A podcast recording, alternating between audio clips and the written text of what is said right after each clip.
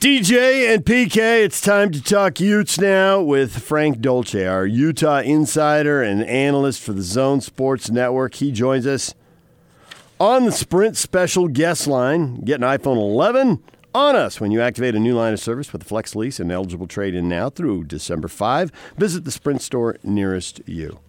Frank, is it a good morning? Or are you still you still moaning and groaning because uh, that game Friday night sucked. Oh, yeah, I'm not moaning and groaning. I mean, it's certainly disappointing.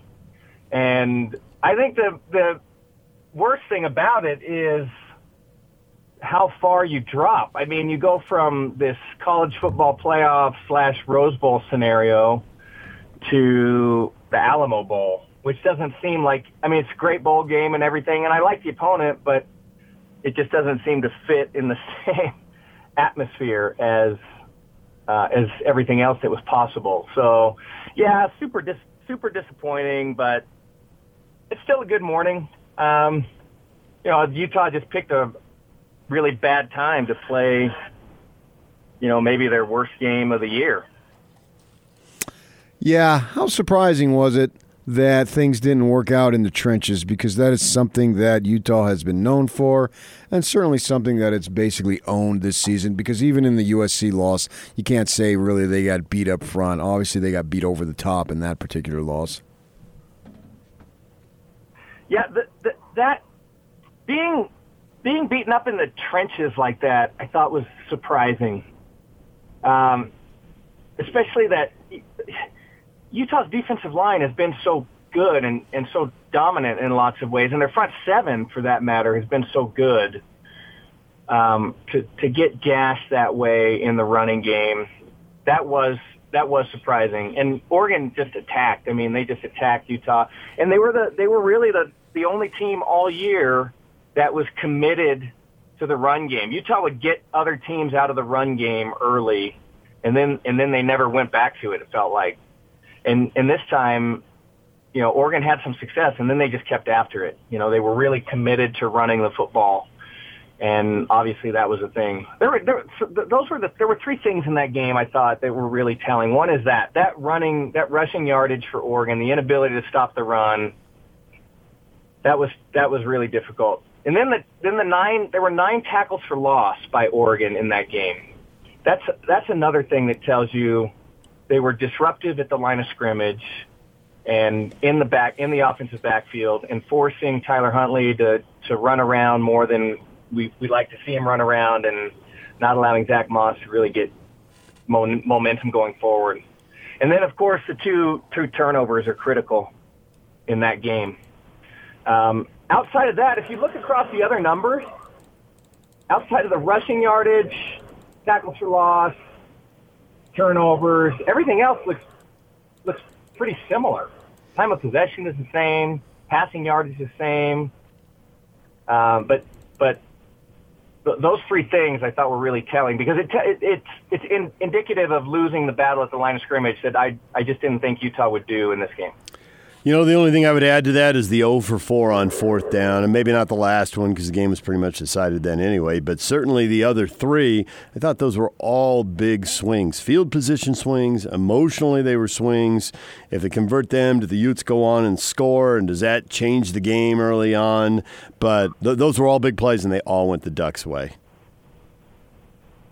Yeah, I thought I was under the impression, like going into it, I think I talked to you guys about it that the only way I thought Utah would lose a game is if is if Utah lost the game. Like they made a bunch of mistakes and and penalties and turnovers and I but but surprisingly I don't think that was necessarily the case. I mean Utah didn't give themselves a great chance, but but I also think that saying that Utah lost the game doesn't give enough credit to the way Oregon played the game because they they played really well and they attacked. It was a great game plan and their execution was really good. And it just you know like like I keep saying, it just didn't feel like it was Utah's day. Um, so it's, it's it's disappointing. Um, made some critical mistakes in the game, but at the end of the day, I think you could probably look at that and say, well, you know, we we got outplayed, and sometimes that happens. Was it a situation of this was a one game deal, or did you see some maybe that the Utes got exposed? I think Utah would be more competitive in a in a series of games against Oregon. Um, to say that Utah got exposed would would be to say that you so other teams couldn't figure out they couldn't you know they couldn't solve the puzzle of Utah's defensive line and the ability to run the football on the offensive side. So so I just don't think that's the case. I think that in in another scenario Utah would you know they would figure that out at the line of scrimmage or or Oregon's offensive line that really really that good. I don't think it's the case because we watched other teams manage Oregon and and those same teams Utah beat. So I, I would guess in the series of games that Utah would be much more competitive, and maybe it's a 50-50 with with Oregon um, in in a series. But but I just thought it was an anomaly the way that Utah played at the line of scrimmage. Uh, uh, against against the Ducks on Friday night. On the other side, you know, I I I've been I think that Utah's offensive line has been above average this year, but it's not like an offensive line that you think, well, these guys dominate every game, and so you know, kind of be uh, more of a stalemate. Utah's offensive line against Oregon's defensive line. I think that's that's reasonable for the way they've performed throughout the year. And Oregon's re- has been really good on the defensive side. I mean, they're number two in the conference in, in total defense. So that's something. But but the surprising one, and I, the one I think would would be managed differently, uh, is at the defensive line uh, because Utah just didn't have an answer for what Oregon was doing. Frank Dolce joined us here on 97.5 and 1280 The Zone. You know, the thing I think to kind of build off PK's point here is that the Utes are 11 and 0 against the teams that are 7 and 5 or worse. They are 0 and 2 against the teams that were 8 and 4 or better. To beat the best teams – you know, they've gone a long way with, hey, we'll take two and three star guys and uh, you overlook stuff about them and we'll build them up. And they've gone a long way in won games like that. But I wonder how many times you can beat other elite, you know, top 5, 10, or 15 teams, whatever it is, without your fair share of those four star guys that the other guys probably have too. Because their four star guys have been developed and have been coached up and are highly motivated. In some games, you know, one or two of those things are missing, and the Utes, you know, is the reason Kyle keeps winning nine games every year. But if you're really going to get to the level you want, do you need a, fo- a few more of the best of the best, well coached and motivated, and all that stuff? Well, that stat certainly doesn't doesn't bode well for Utah in terms of the win loss versus teams with with more wins. So I that, that's it's really interesting, and and the mark of a of a really good team is the ability to win those to win those games. So you could look at Utah's schedule and say, you know, that well they feasted on teams that weren't very good, but but you know, Oregon lost to to one of those teams. Um, Washington lost to a couple of those teams, so I, I I don't know. I still think this is a this is a really, really good Utah football team, and I think they'd be really competitive in matchups with, you know, a lot of the, the top 10, top 15, top 25 teams.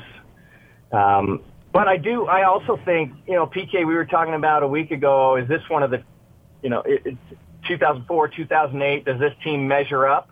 I don't know. I, I don't know if they do anymore. I'd, I'd have to go back and study that uh, just because of that kind of the, the record against winning teams um, and Utah's inability to get over those, get over the top of those teams. So it's a good point, DJ, about about talent and depth of talent. Uh, and I think Utah's depth of talent is really good, but maybe there's a point to be made. I mean, the USC's and the Oregons of the world still get the best talent in the Pac-12, and maybe that depth of talent in a game like that is the thing that makes a difference. Well, the good news, Frank, is that Texas is seven and five, and if there's one thing Utah has shown this season, if you're seven and five, they can beat you.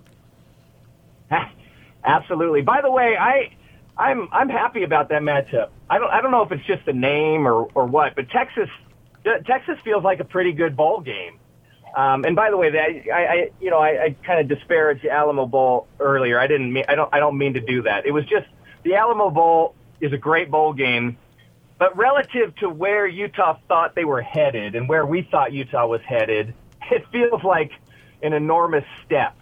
And so, uh, but I, but I think that's a great matchup, and I love the history of Texas. I love where that program is headed. I think Texas is going to be really good um, uh, as the years roll on. Uh, dynamic quarterback, and they're pretty good at the line of scrimmage, but very, a very beatable team.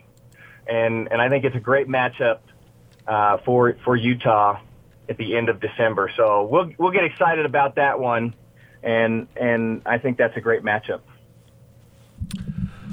Frank, we appreciate it. Thanks for a few minutes, and we will uh, talk to you again as the bowl game gets closer. Absolutely. It's great to talk to you guys. Thanks for having me on.